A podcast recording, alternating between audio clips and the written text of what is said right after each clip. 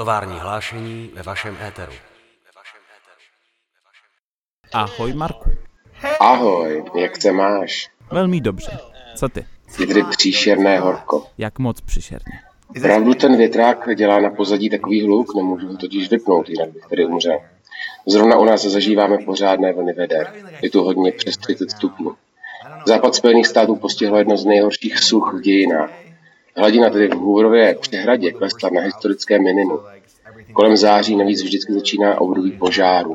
Sucho, riziko požáru a horko. Kdo by ale nechtěl žít v Los Angeles, to tady nejlepší.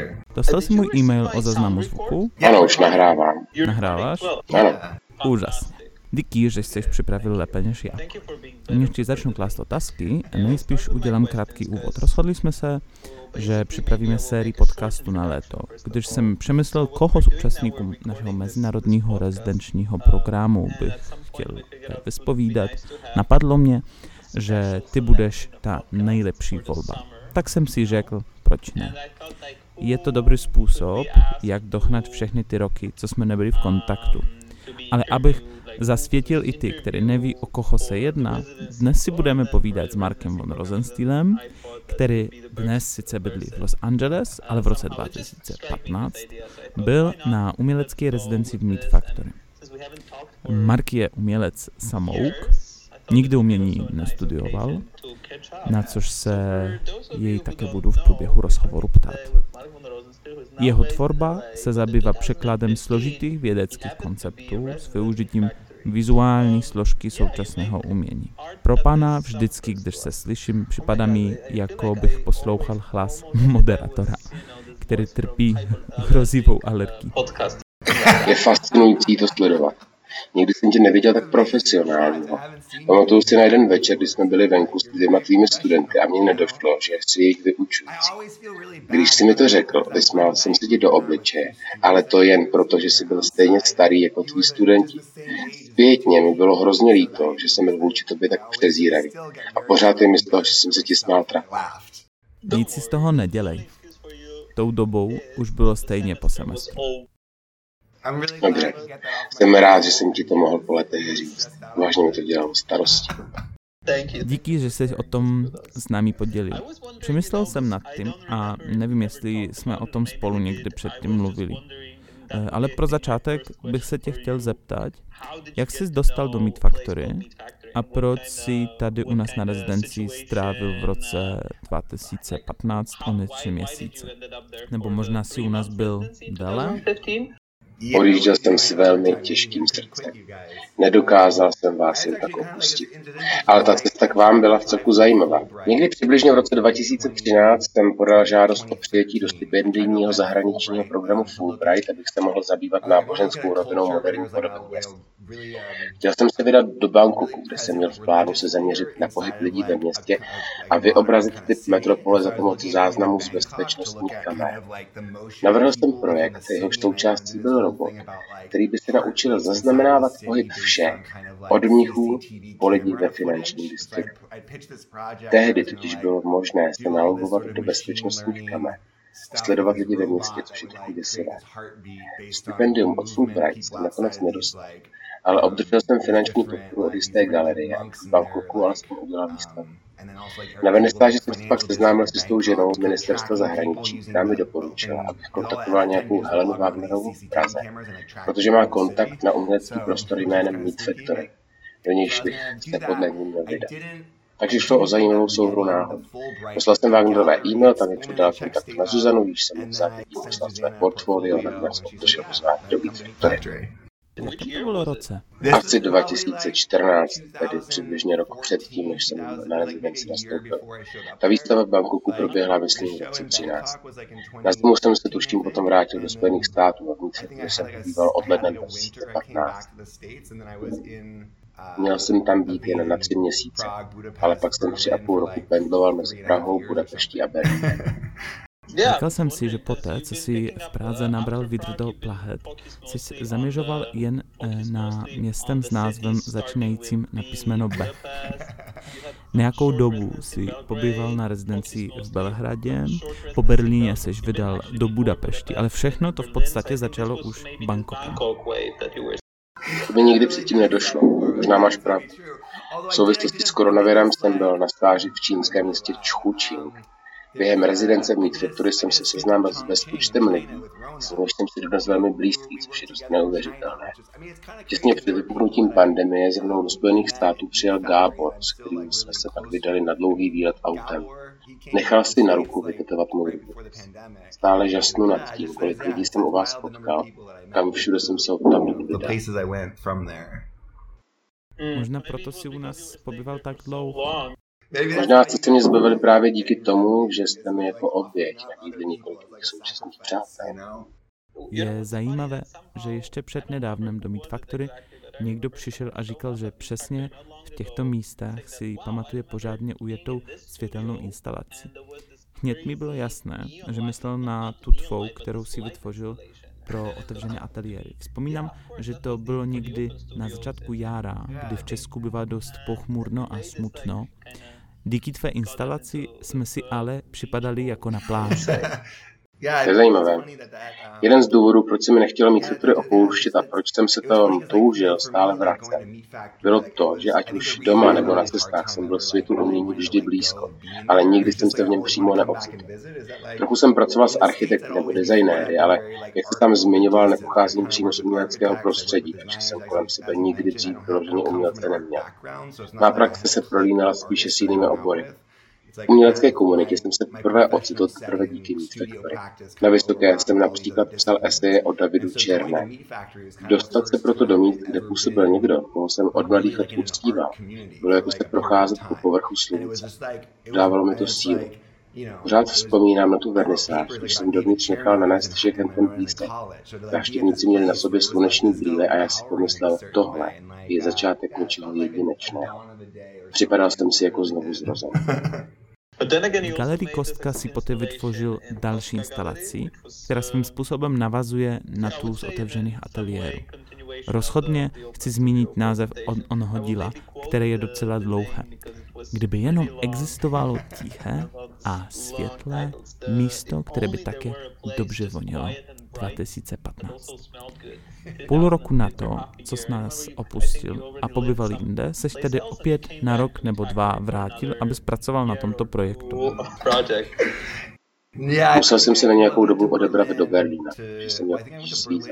V Německu jsem zažádal o rezidenční umělecké výzum a nastoupil na rezidenci v berlínském Klogau Air, odkud jsem se vydal vytvořit i onu instalaci u vás. Z části za to mohlo, že jsem v té době hodně četl díla Gilberta Simondona, například o módu bytí technických objektů. Často jsem tehdy přemítal mimo jiné o vnitřním a vnějším já, ale také jsem ke všemu a stále měl asi 150 žárovek z otevřených ateliérů a říkal jsem si, že bych je měl nějak zužitkovat.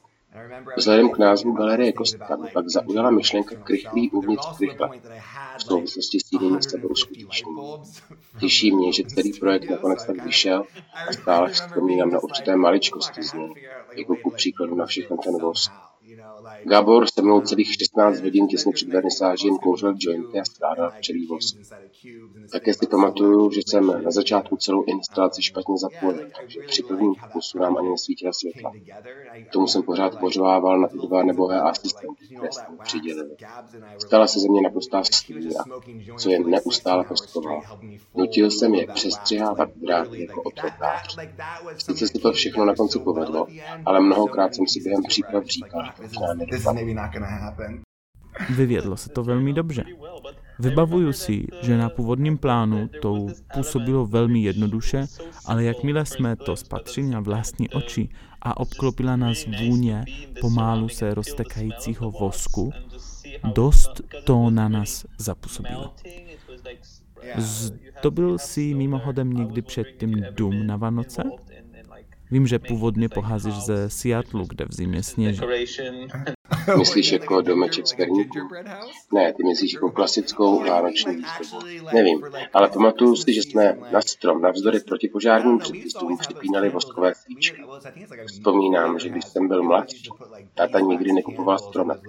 Místo toho jsme měli takový pahýl s vyvrtanými dírami, do nich jsme na Vánoce spukali si sbírané větvičky, na které jsme pak připevňovali svíce. V souvislosti s voskem jsem se v Česku pokoušel získat kontakt na nějakého včelaře, který během jedné sezóny zasvětil do péče o včely. Jste přeci jen pomalu včelařská velmoc. Vedle toho mi ovšem voz pro potřeby oné instalace připadal jako naprosto přirozený materiál, i protože odráží, jako se lidé přemýšlí. Vedle toho si z dětství vybavuju vážně skvělý postav v světlu, který vznikl podle návrhu architekta Stevena Hola. Nachází se v něm místnost, která je až do výšky 2,5 metrů pokrytá lesem. Při vstupu si na první pohled bez pochyby povšimnete holého stromu. Už jsem tam celá léta nebyl a nejsem ani vyloženě věřící, ale v dětství jsem tam několikrát zavítal a musím říct, že mě ten prostor a jeho velmi. Tvrdíš, že nejsi zrovna náboženský založený. Nejsem, ale asi bych se nazval dost spirituálně zaměřeným člověkem. Pokaždé, co se dostanu někam, kde jsem ještě nebyl, podniknu návštěvu do kostela, protože chci slyšet, jak zní tamnější řeč. Také mě baví pozorovat, jak spolu lidé komunikují. Náboženské obřady mají přeci jen tuto dlouhou tradici. Pro mě osobně ale nemá náboženství žádný Pokud si ale dobře pamatují, tak si sám něco jako kněz. Ne, jsem internetový duchovní, což je něco zcela jiného. Díky tomu mohu ve Spojených státech například oddávat. Nebo tě za 20 dolarů pokřt. Pokud chceš, můžeme to pak spolu probrat.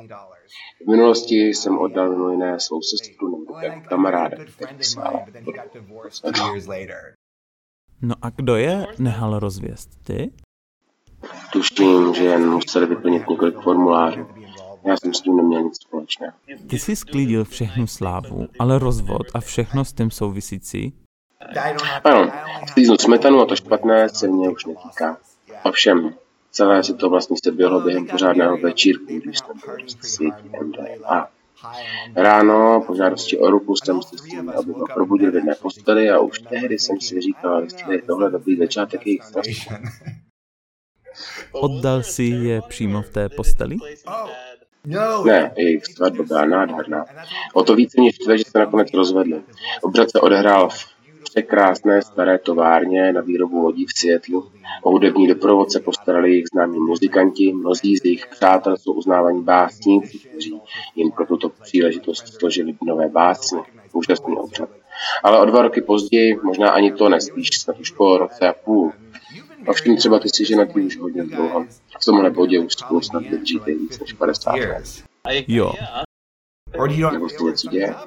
Zvládnete to? Doufám, že ano. Držím nám palce.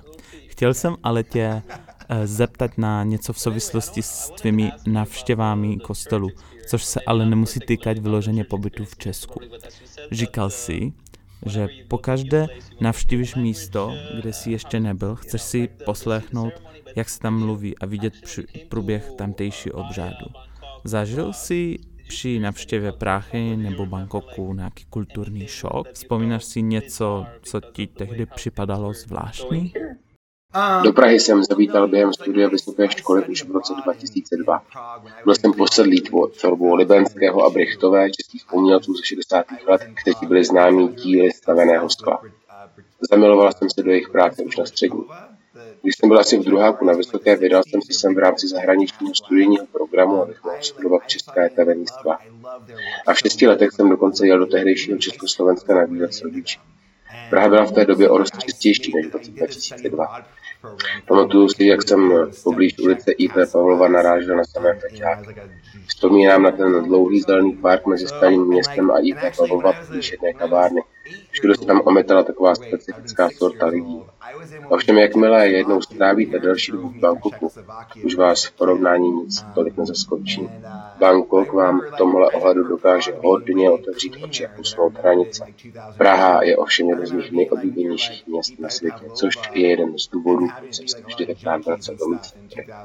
V Los Angeles bydlím z velké části jen proto, že chci být na blízko své sestře, která je v Portlandu. Letadlem je to kousek a cesta autem zabere 16 hodin, což není poměrně mnoho. Ale dříve jsem chtěl rozhodně zůstat v Praze. Zbožňuju to tam. Kulturní šok pobyt v Bangkoku nicméně dokáže opravdu zasáhnout život mnohem jednodušší, když nemusíte Možná si kulturní šok z Česka prodělal už tehdy, když ti bylo šest. Myslím si, že o zemích bývalého východního bloku panuje mnoho stereotypů. Američané jsou takový pomalu až zlatí retrievři, který natěšení, až jim někdo hodí míček. jsme plní takové trochu hloupé radosti. Lidé z východní Evropy jsou podle mě na druhou stranu více odměření, na což mnohdy zapomínám.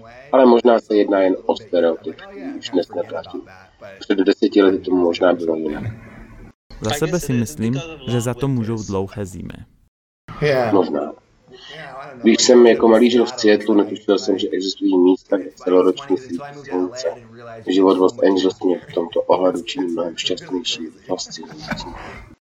Dále bych ti chtěl položit trochu hloupou otázku. Pamatuješ si na nějaké nejlepší okamžiky, když jsi u nás připadal jako doma?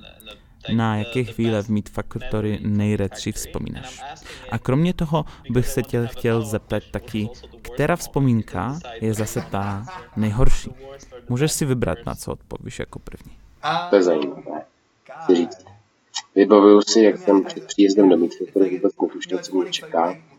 Pak jsem byl hned na začátku ubytován v tom úžasném bytě na Mozartu. Když jsem vešel dovnitř, nevycházel jsem z úžasu. Mou spolubydlící byla belgická umělkyně Eva Les. Překrásná mladá žena, s jsem si na krátkou dobu něco málo začal. Bydlel jsem v dechberoucím bytě s nádhernou ženou a potom jsem konečně do toho krásného ateliéru na železniční koleji. Z okna jsem měl výhled na jedinečné okolí, kde přes ulici stála opuštěná tovární budova. Najednou jsem kolem sebe měl spoustu umělců a vzpomínám, jak jsem si díval z toho okna a dokázal uvěřit, že se to opravdu děje. Nemám asi žádnou konkrétní nejlepší vzpomínku, jen ten moment, kdy jsem poprvé vešel dovnitř. Zní to možná trochu píčovitě, ale trávit čas v bytě s Evou a moci pracovat u vás v ateliéru bylo zkrátka neuvěřitelné. Myslím, že to souvisí se změnou prostředí. Mm, vždycky, když se člověk vydá z jednoho místa na druhé, provází to určitý pocit nadšení. Je to jako cestování z kolotočaří. Na dva, tři měsíce si měl příležitost žít zcela nový život. Je zajímavé, že právě toto umělecká rezidence umožňuje. Tak už tohle nejspíš chodí s cestováním obecně. Podobným způsobem jsem se mohl cítit prakticky kdekoliv. Tady jsem si ale opravdu dokázal rozšířit obzory a stát se přesně tím, čím jsem chtěl s ohledem na svou tehdejší uměleckou praxi. Rezidence u vás mě v tomto nesmírně prospěla. Připadal jsem si jako divák moderátorky Ofrah Winfrey, která v minulosti často rozdávala publiku štědré dary, jednou dokonce i auta. Dostal jsem byt a spoustu dalších věcí, neuvědomoval jsem si, jste mě zahrnuli. Vzpomínám, jak jsem si během práce na světelné instalaci říkal, že budu muset přijít na to, jak to všechno zavěsit ze stropu. Musel jsem do betonu vyvrtat díry a umístit do nich háčky a celou dobu jsem přemýšlel, jestli vám to nebude vadit. O to více mě poté potěšilo uvědomění, že u vás bylo všechno možné nadchnout. Žádné špatné zkušenosti z Meet které mě tak asi ani nenapadají. Snad jedině některé dlouhé noci, kdy jsem po třídenním tahu musel se začít pracovat. ale úplně nesouvisí přímo s Meet ale spíše s tím, že jsem v té době hodně pařil. Opravdu? Na nic takového se nepamatuju. Vždycky jsme vyrazili do ulic a pak si jen vzpomínal, že jsem se probudil po třech dnech u sebe v posteli. V tom případě jsme asi tehdy jen hodně četli. Ovšem znáš takový ten pocit rozvrácenosti den po večírku. Vyloženě špatná vzpomínka mě ale nenapadá. Rozhodně ale nikdy nezapomenu, jak jsem se jednou probudil v kuchyni vedle nějaké ženy. Oba jsme byli celý od kokosového oleje a všechny nábytek kolem byl vzhůru nohama. Z předchozí noci jsem měl matné vzpomínky, ale jasně si vybavuji pohled Zuzany, která zrovna prošla kolem dveří a dívala se na mě stylem, aby se znát do Sám jsem si v ten moment připadal vážně zvrál. Neměl jsem ani ponětí, kam se podílo naše oblečení, nebo kde jsme přišli k tomu kokosovému oleji. A zpětně si zase říkám, to bylo potuka. Když nám v Meat Factory chybí kokosový olej, stačí k tomu gaučí z kuchyně přijít a trochu si z něj vymáčet. A rozhodně by si z něj dalo vycucat několik litrů. Nechválně prosluli gauč. Od té doby jsme jej už různě stěhovali, ale tento příběh o něm si moc dobře pamatuju. Ještě si vzpomínám, že když jsme jednou měli v kuchyni schůzi, tak Zuzana všichni z jejich pracovny přišli a postavili si jen tak na židle. Několik stážistů se divilo, proč si tím nikdo nechce na ten gauč přisednout. A lidé od Zuzany se vymlouvali, že je tam moc velké horko. Máš něco, co jsi z toho období odnesl? Nemyslím nutně nic fyzického, ale třeba jen některé známosti. Na rezidenčních je nejlepší, když se seznámí více lidí. všichni se mezi sebou baví a v konečném důsledku nemusí jít tolik o vystavu jako o vztahy, které díky tomu navážeš. Ovlivnilo tehdy něco tvou práci? Neříkal jsi například, že bys teď měl nastoupit na své žárovkové období, když ti jejich ještě 150 zbyvalo? Protože jsem pěkná drž grešle a nemyslel jsem na nic jiného, než jak ji zužitkovat. Ne, jak jsem tam říkal v úvodu, vždycky mě spíše přitahovala myšlenka za dílem, než samotný použitý materiál. Pro mít jsem ovšem začal hodně pracovat se solenoidy. Stran přátel jsem se od té doby velmi blízký s Gáborem Kostem, Ronou Štern a Sarah Jones. Stále jsem tu a tam v kontaktu se Zuzanou. Dokonce i když se mi ty nedávno po dlouhé době ozval, vůbec mě to nezaskočilo. A měl jsem velkou radost, že píšeš. Myslím, že naše přátelství je na život. Nikdy jsem nechodil na uměleckou školu. Místo, který mě vrhla do uměleckých vod a jak se díky tomu naučil ve světě umění lépe. Strašně moc jsem se to u vás naučil. Navázal jsem spoustu kontaktů a objel jsem poté celý svět, tomu jsem potkal spoustu dalších lidí a utvořil se kolem sebe určitou komunitu. Od té doby jsem ke všem rezidencím a cestám přistupoval s tím, že na nich mohu rozšířit síť známostí a zařídit si ještě více příležitostí. Nezastupuje mě totiž žádná galerie a stejně tak nemám ani kontakt s umělecké školy nebo v jiných komunitách. Díky rezidencím můžu pokračovat s tím, co dělám, a nechat o sobě slyšet. Nemusím celé dny trávit v ateliéru, když o mě kdy někdo dozví. Díky známostem se mi podařilo udělat díl do světa. Více, které mi ukázalo cestu a naučilo mě lépe se umělecky vyjádřit a úspěch. To všechno jsem si od vás odnesl. I když jsem se tehdy ohomitel kolem, tehdy jsem ještě přímo pro Meat Factory nepracoval. Ovšem zajímá mě, jaký jsi měl tehdy názor na českou uměleckou scénu. Meat Factory je přečí jen dost specifický mikrosvět. Kolektiv se u nás tu a tam střídá a neustále se konají výstavy, koncerty nebo jiné akce. Co jsi ale myslel o umělcích mimo Meat Factory? Mnohokrát jsme společně obraželi v Praze vernisáže, takže vím, že jsi s nimi přišel do kontaktu. Scéna u vás je obecně spíše menší. Praha není až tak obrovské město, tak to možná vyzní, že nadávám na mladé a začínající americké umělce, ale mám pocit, že ve Spojených státech se se světem umění pojí určité snobství a všichni pracují spíše na sebe. V Praze a Česku obecně mi zase připadalo, že mezi umělci vládlo velké skupinové nadšení. Všichni se navzájem doplňovali a spolupracovali, což v kombinaci vytvářelo nesmírně opojnou energii. Ale to hovořím jen za sebe. Nepodívím se na americké umělecké scéně tak, jak jsem se svého času podílel na té pražské.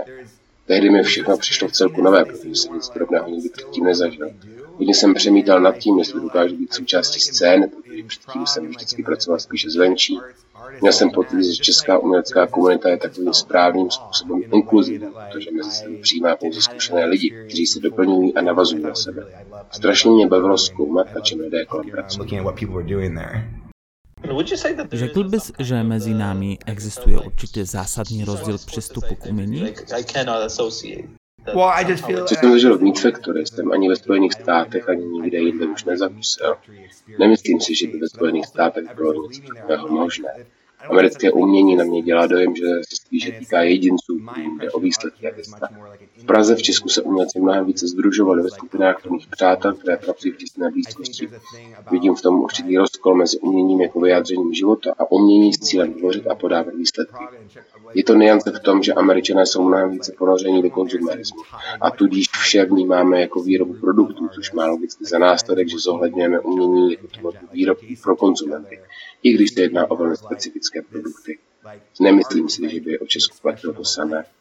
Ačkoliv se svět stává čím dál tím víc konzumnějším, tak je stále poznat, že v tom nežijete tak dlouho. Na druhou stranu, jak to říct. Sami jsme byli k té naší pospolitosti vlastně donuceni. Nicméně přemyslel jsem nad tím, že důvod, proč se stal umělcem, je, že součástí tvé školy byla kromě technický a matematicky zaměřené katedry, kde jsi studioval, také umělecká katedra. Zároveň si ale zmiňoval, že jsi s uměním měl co dočinění už dříve a že tě vždycky přitahovalo.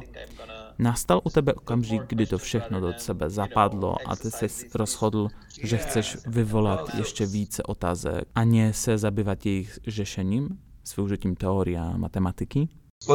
Studoval jsem na univerzitě Johns Hopkins, která je opravdu hodně vědecky a technologicky zaměřená. Z jejich absolventů se většinou stávají odborní doktoři. Naše univerzita ale měla i něco jako sesterskou školu, která se nacházela hned vedle a jmenovala se Maryland Institute College of Art.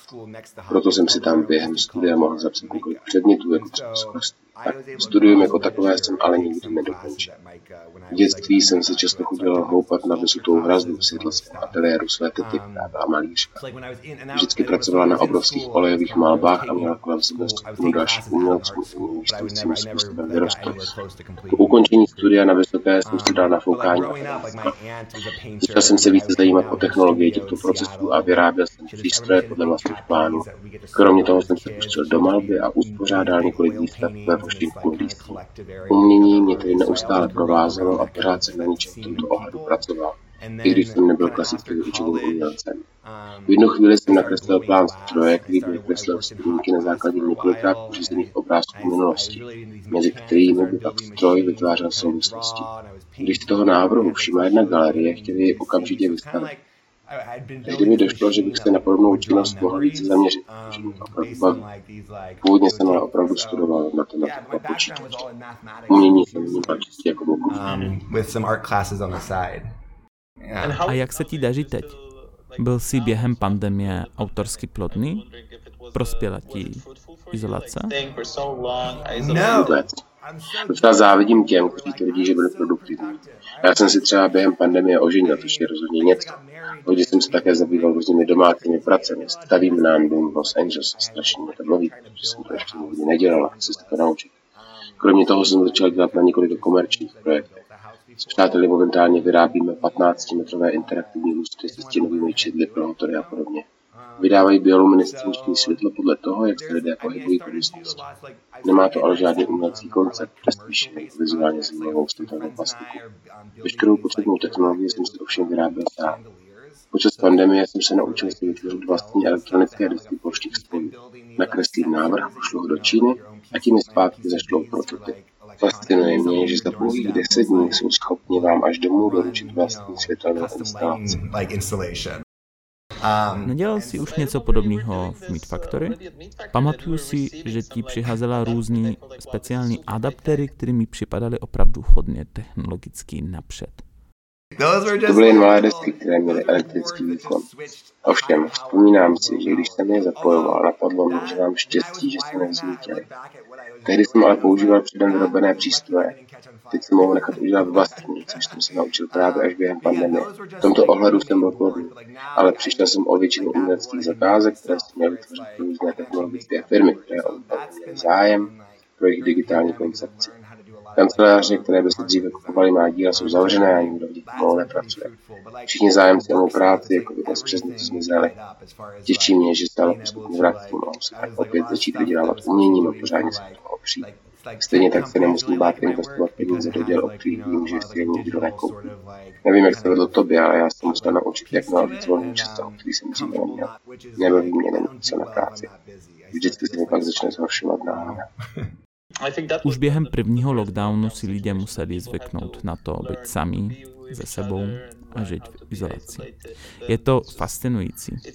Sice to nebyla vždycky úplná vyhra, ale aspoň jsme se toho o sobě navzájem mnohem více dozvěděli a zjistili, jak je to trávit čas s rodinou nebo žít tady v české přírodě. Množí lidé u nás přetvořili své letní domky na celoroční domovy a prostě opustili město. Někteří z nich pak museli začít pracovat z domova a už se ani nechtějí vracet. Hodně se toho změnilo. Pobavilo mě, k jaké v podstatě deurbanizaci taky došlo. A to ani nemluvím o všech těch lidech, co se naučili pět kvaskových chleba. Teď vnímají s tím kvaskovým chlebem. Najednou si všichni začali doma péct. Jde o to, že je zkrátka a dobře nejlepší. Nedá se na něm nic zkazit. Budu ho bránit až do roztrhání těla. Vážně, je perfektní. Když mi bylo 15, pracoval jsem v kavárně. Každé ráno jsem hlavního kuchaře slychala říkat, musí mít nakrmit mrchu, čímž měl na mysli kvacinky. Už tehdy mi to nepřipadalo jako nejvhodnější označení pro mikroorganismus v krýmku. Údajně jí tak ale říkají všichni američtí kuchaři v bistrech a podobně. Klidně to můžu začít taky používat. Nevím, jestli to přidám do aktivní slovní zásoby, ale rozhodně si to zapamatuju. A možná se to bude časem hodit. Myslím, že tím se náš rozhovor pomalu chylí ke konci. Jedině, eh, že by se směli ještě na něco zeptat. Zajímala by mě jedna věc. Vím, že v místě, který pracuješ jako kurátor ateliérového a rezidenčního programu. Máš ale na starost taky galerii, nebo co přesně děláš? Nevím. O galerii se pořád dělíme. Momentálně v ní pracují dvě kurátorky, jednu z nich si můžeš pamatovat už z roku 2017, když si u nás byl naposled. Z té doby pohází i tvá poslula fotografie z rozhovoru. Musím ti ji poslat, nebo jsem ti ji už poslal? Asi ne. Jestli myslíš ten Polaroid, tak to ukazoval Gábor. To ne Gábor, ale Elodie, sakra skoro o vůbec nemluvím tom si pořád píšeme. Potkal jsem tady tolik skvělých lidí. Myslím, že tu fotku zahledla na Instagramu, že já sociální sítě nepoužívám, takže mě poslala Tady si dovolím menší propagaci. Postupně na Instagram přidáváme všechny archivované polaroidy, které jsme stihli někdy od roku 2017 pořídit. Je to neuvěřitelné ale máme jich skoro stovku. Rezidenční program mají na starosti dva kurátoři a galerii taky dva. A musíme poznamenat, že kurátorky galerie opravdu makají. Příští týden budou mít další vernisaž. Potom se budou opět konat otevřené ateliéry. Nikdo ale bohužel zrovna nepracuje na žádné světelné instalaci. Jednoho dne se snad vrátím a udělám znovu. Rekonstrukce slavného díla. Kam se vůbec poděli všechny ty žarovky? Některé to přežili. Ostatní se rozbili, když jsem se s nich pokoušel dostat ten voz. Chtěl jsem zbylé ale jen tak vyhodit, takže jsem si půjčil auto a jel s nimi až do Budapešti, kde pracoval v uměleckém centru Art Motor Budapešť. Chvíli se jen tak váleli v ateliéru a pak se věnoval Wolfgangovi nebo někomu, kdo se Dřevo z těch chvílí jsem ale použil při výrobě svého prvního ptačí hnízda, které jsem postavil vzhůru na hadla a uvnitř sítě jsem schoval malé motory. Na tom si dělal v budapeštském ateliéru v, jak se jmenuje ta ulice na druhé straně, že? Přesný název si nevybavím, ale vím, že se nacházel u řeky v 22. městském obvodu. Také bych se tam chtěl jednou vrátit. Nebylo to tam sice tak dobré jako v Factory, protože tak skvělé jako u vás, ale, ale stejně jsem si to tam v přírodě užil. A na jaké akce Meat Factory jste nejvíc těšíš? Neříkám umělci nebo díla, na které bychom se mohli zaměřit.